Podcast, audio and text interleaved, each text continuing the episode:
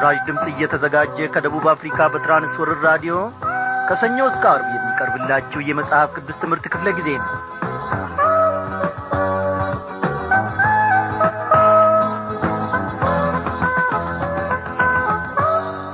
ሳምንቱን ሳምንት እየተካው ቀኑንም ቀን እየተካው ኖ ሰዓትና ደቂቃ ሁሉ ተጨምሮበት ያለፉትን ግዚያት እግዚአብሔር አምላካችን በሰላም ውስጥ ተጠብቆን እንደገና ለዚህች ለተወደደች ምሽት አበቃን።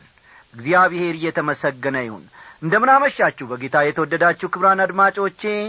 እግዚአብሔር አምላካችን ነገሮች ሁሉ ከፋሉ ዝቃሉ ለርሱ ለወንበሩ መነቃነቅ ምንም የሚቸግረው ነገር የለም። ጊዜው አብቅቷል። የእግዚአብሔር ያገዛዝ ዘመኑ 4 አመት ነው፣ 5 አመት ነው። ምርጫ ያስፈልገዋል ተብሎ ካርድ አይታተምለትም። በየግርግዳውና በየስፍራው ፖስተር አይለጠፍለትም። እግዚአብሔር አምላካችን ዘመናትን ሽሮ እግዚአብሔር አምላካችን ዘመናትን አሳልፎ መግዛትን መምራትን ያውቅበታል። በቀደምኮ እገሌን እንዲህ ብለህ የመከርከው እንዲህ ቢሆን ኖሮ ተብሎ እግዚአብሔር አይመከርም፣ እግዚአብሔር አይከሰስም። የእግዚአብሔር አሰራር ምን ጊዜም ቢሆን ትክክል ነው። አዎ የኑሮው ጣውረድ ምናልባት ሕይወታችንን አድቅቆት አድክሞት ትክሻችንን ምጎብጦ ሊሆን ይችላል። በዚህኛው ቀዳዳ ስንወጣ ያኛው ቀዳዳ ደግሞ አፉን አስፍቶ ጠብቆንም ሊሆን ይችላል። እግዚአብሔር አምላካችን ግን የነገሮች ሁሉ መቋጫ ነው ወገኖቼ። ሰው በእግዚአብሔር እግር ስር ካልተቀመጠ በስተቀር ፈጽሞ አያርፍም። ዛሬ የደመረውን ነገ ይቀንሳል፣ ዛሬ የቋጨውን ነገ ይፈታል። እግዚአብሔር ግን መውጫችን መግቢያችን ካልሆነልን በስተቀር በዚህ ዓለም ዝባዝንኬ ነገር ተደግፈን በዚያው እንጠፋለን። እግዚአብሔርን ተስፋ ያደረገ ያፈረ፣ እግዚአብሔርን የተማመነ የወደቀ ማንም አልነበረም፣ ማንም የለም፣ ማንም አይኖርም። አዎ ወዳጆቼ ብዙ የዓለም ዝባዝንኬዎች አሉ፣ ብዙ የዓለም ቀዳዳዎች አሉ። ኢየሱስ ክርስቶስ ግን ሙላታችን ነው። የዚህ ዓለም ኑሮ ምድረ በዳ ማይደፈን ቀዳዳ ባዶ ተባላል ባዶ ማልቦላ አንዱን ስንሸኝ ተፌራለላ ወገን ልጆች ችግር መልፍነ የታናምነ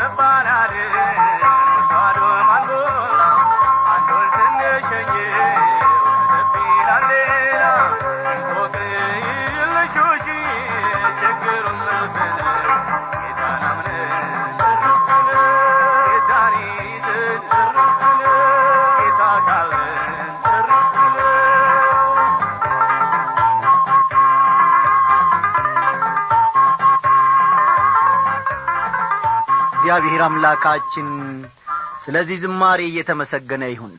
አው ወገኖቼ የነገሮች ሁሉ መደምደሚያ ኢየሱስ ክርስቶስ ነው። ሰው ክርስቶስን ሲያገኝ ከሚቀበዘበዝበት ስፍራ ከሚቀበዘበዝበት ነገር ሁሉ ተለይቶ እርፍ ማለትን ያውቅበታል። እረፍትን ለሰው ልጅ ደግሞ የሚሰጥ የእግዚአብሔር ልጅ መድኃኒ ዓለም ኢየሱስ ክርስቶስ ብቻ ነው። እናመስግን።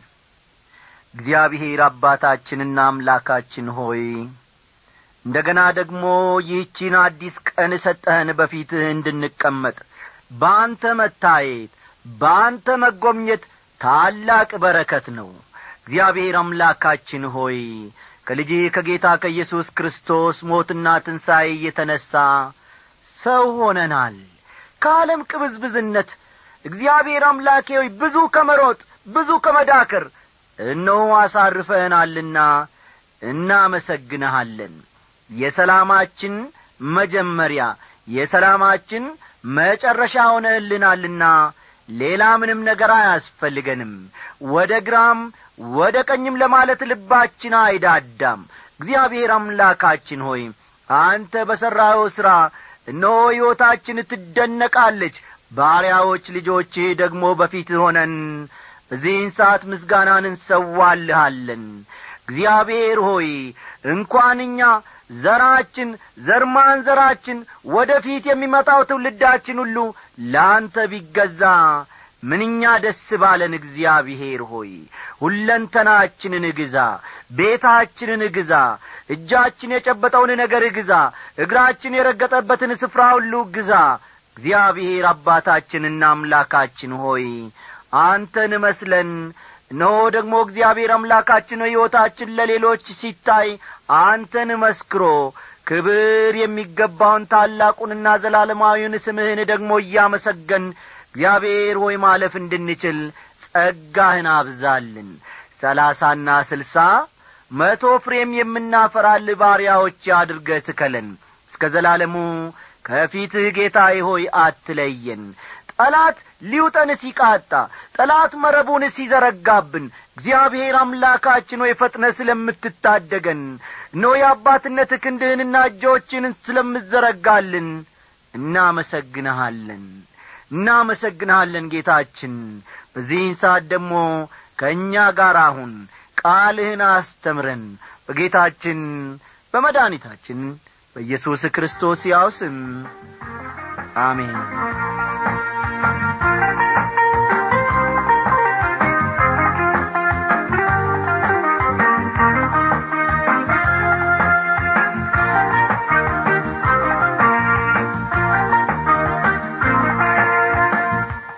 አድማጮቼ ባለፉት ተከታታይ ክፍለ ግዚያት ኖ ከሚክያስ መጽሐፍ እግዚአብሔር አምላካችን በነቢዩ በኩል ያስተላለፈውን መልእክት አንድ በአንድ ስንመለከት ነበር። ወደ ምዕራፍ 2 ተሸጋግረን ሁለተኛውን የነቢዩን መልእክት ስንመለከትም ነበር። እግዚአብሔር አምላካችን ዛሬም ደግሞ በድንቅ መንገድ በድንቅ ሁኔታ ለኔና ለናንተ ለሕይወት ዘመናችን የሚረባንን መንፈሳዊ ማዳለውና ሊመግበን ተዘጋጅቷል። እኛ ልባችንን አዘጋጅተን ወደ ጸጋው ዙፋኑ መቅረብ መቻል አለብን። እግዚአብሔር እየተመሰገነ ይሁን። ምናልባት አንዳንዶቻችሁ በዚህ ሰዓት ራዲዮናችሁ ጥርት ብሎ ላይሰማ ይችላል። አንዴ ወደዚህ አንዴ ወደዚያ ስትጎትቱት ወይ ስትመዝዙት ይታየኛል። እግዚአብሔር ግን በብዙም ቢሆን በጥቂቱ ማዳን አይሳነውምና ቃሉን ደግሞ በዚያ ሁኔታ ውስጥ ሁሉ ሊባርክላችሁ ይችላል። ታምናችሁ ወደ ጸጋ ማዕዱ ቅረቡ። እግዚአብሔር የተመሰገነ ይሁን። ዛሬ እንግዲህ ከሚክያስ ምዕራፍ 2 ቁጥር 1 በመነሳት ያንዳንዱን ነገር እየተመለከትን ወደፊት እንገፋለንና መጽሐፍ ቅዱሶቻችሁን እንደወትሮ ሁሉ ገለጥ ገለጥ አድርጋችሁ ሚክያስ ምዕራፍ 2 ቁጥር 1ን አውጡ።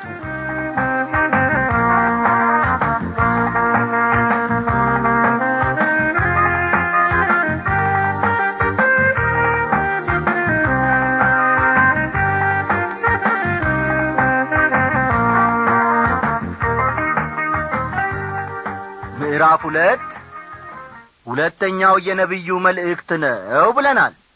አንዳንድ ኃጢያቶች በትክክለኛ ስማቸው በዚህ ውስጥ ተጠቅሰዋል ወይንም ደግሞ ተዘርዝረዋል። በዚህ ምዕራፍ ሚክያስ ትክክለኛ የሕዝቡን ኃጢያት በስማቸው ለይቶ ይጠራል ወይም ይጠቅሳል። ሕዝቡ ጭልጥ ብለው በጣዖት አምልኮ ተወስደዋል። ስለዚህም የእግዚአብሔር ፍርድ ሊመጣ ነው። ዘማዊነት ወገኖቼ ከጣዖት አምልኮ ጋር የተያያዘ ነው። በዝሙት ያገኙትን ገንዘብ መልሰው ለጣዖቱ መመለኪያ ሕዝቡ እንደሚያውሉትም ከዚህ ቀደም ተመልክተናል። ባረማውያን አምልኮ ሥርዓት ውስጥ ዝሙት ከፍተኛ ስፍራ ይሰጠዋል። ነብዩ በዚህ ምዕራፍ ውስጥ የሚኮንናቸው ኃጢያቶች አንዱ በሌላው ላይ የሚፈጽመው ኃጢያቶች ናቸው። ልብ በሉ፣ ይህ ነጥብ በደንብ መያዝ አለበት። ነብዩ በዚህ ምዕራፍ ውስጥ የሚኮንናቸው ኃጢያቶች አንዱ ሰው በሌላው ሰው ላይ የሚፈጽመው አይነት ኃጢያቶች ናቸው። በሰው ልጅ ላይ የሚፈጸሙ ኃጢያቶች ናቸው ማለት ነው በቀላል አማርኛ። በመጀመሪያው ምዕራፍ የተመለከትነው ግን እግዚአብሔርን በተመለከተ ስለተፈጸሙ ኃጢያቶች እንደነበር ይታወሳል። ልብ በሉ፣ በመጀመሪያው ማለት በአንደኛው ምዕራፍ የተመለከትነው እግዚአብሔርን በተመለከተ ስለተፈጸሙ ኃጢያቶች ነው። የሰው ልጅ ከእግዚአብሔር ጋር ያለው ግንኙነት መልካም ካልሆነ በስተቀር ከሌሎች ጋር ያለው ግንኙነት መልካም ይሆናል ብሎ መጠበቅ ሞኝነት ነው። አዎ፣ ሰው ከእግዚአብሔር ጋር መጀመሪያ ያለውን ግንኙነት በመልካም ሁኔታ ካላራመደ በስተቀር ከሌሎች ጋር ያለው ግንኙነቱ ደግሞ መልካም ይሆናል ብለን ፈጽሞ መጠበቅ ሞኝነት ነው። ቁጥር 1 በመኝታቸው ላይ በደልን ለሚያስቡ ክፋትንም ለሚያደርጉ ወዮላቸው፣ ኃይል በእጃቸው ነውና ሲነጋ ይፈጽሙታል ይላል። እነዚህ ሰዎች አልጋቸው ላይ ጋደም የሚሉት የደከመ ሰውነታቸውን ለማሳረፍ ሳይሆን እንዴት አድርገው በደል እንደሚፈጽሙ ለማሰብ ነው። ያሰቡትን ኃጢያትና ያረቀቁትን ተንኮል ደግሞ ይፈጽሙታል። ቁጥር 2 በርሻው ላይ ይመኛሉ፣ በግዴታም ይይዙታል፣ በቤቶችም ላይ ይመኛሉ፣ ይወስዷቸውማል፣ ሰውንና ቤቱን ሰውንና ርስቱንም ይነጥቃሉ ይላል። በርሻው ላይ ይመኛሉ በግዴታም ይይዙታል ሲል ይናገራል። ለዚህ ምሳሌ የሚሆነን በንጉሥ አክዓብና በኤልዛቤል የተደረገው አመጻ ነው። ከመጽሐፈ ነገሥት ቀዳማዊ ምዕራፍ 20 እንደምንመለከተው አክዓብና ኤልዛቤል የናቡቴን ወይን እርሻ የግላቸው ለማድረግ ተመኝተዋል። ተመልከቱ፣ አክዓብና ኤልዛቤል የናቡቴን ወይን እርሻ የግላቸው ለማድረግ ተመኙ። የተመኙትን ለመፈጸም ደግሞ አቅሙም ገንዘቡም ነበራቸውና የፈለጉትን አድርገዋል። አመፀኞች ያዩትንም ቤት ሆነ ርስት ወይም የሌላውን ሰው ንብረት የግላቸው ማድረግ ይፈልጋሉ። ቁጥር 3 ስለዚህ እግዚአብሔር እንዲህ ይላል፣ እነሆ በዚህ ወገን ላይ በክፉ አስባለሁ፣ ከዚያም አንገታችሁን አታነሱም፣ ዘመኑም ክፉ ነውና ቀጥ ብላችሁ አትሄዱም ይላል። አልጋችሁ ላይ ሆናችሁ ስላሰባችሁት አመጽና ክፋት እፈርድባችኋለሁ በማለት እግዚአብሔር ይናገራል። አሁን ግን እናንተ ክፉ እንዳሰባችሁ ሁሉ እኔም ክፉ አስብባችኋለሁ ይላችኋል። ቁጥር 4 በዚያ ቀን በምሳሌ ይመስሉባችኋል፣ በጽኑ ለቅሶም ያለቅሱላችኋል፣ እነርሱም ፈጽመን ጠፍተናል፣ የሕዝቤን ዕድል ፈንታ ይሰፍራል፣ እነርሱንም የሚከለክል የለም፣ እርሻችንን ለአመፀኞች ይከፍላል ይላሉ ሲል ይናገራል። ፈጽመን ጠፍተናል የሚለው ቃል በጣም ከባድ ቃል ነው። የዕብራይስጡን ትርጉም በትክክል ማስተላለፍም ያዳግታል። መጪው ፍርድ ያለቀና የደቀቀ ምንም ሊታጠፍ ወይም ሊቀለበስ የማይችል ጉዳይ መሆኑን ያመለክታል። እስቲያውን ደግሞ አለፍ ብለን ቁጥር 5ን እንይ። ስለዚህ በእግዚአብሔር ጉባኤ መካከል በጣ ገመድ የሚጥል አይኖርህም ይላል። ይህን በተመለከተ የተለያዩ ትርጉሞች ተሰጥተዋል። ምናልባትም ትክክለኛ ትርጉሙ በዚያ ቀን በዚያ ስፍራ እግዚአብሔርን የሚያመልክ አይኖርም የሚለው ሳይሆን እንደማይቀር ይገመታል። ቁጥር 6 እና 7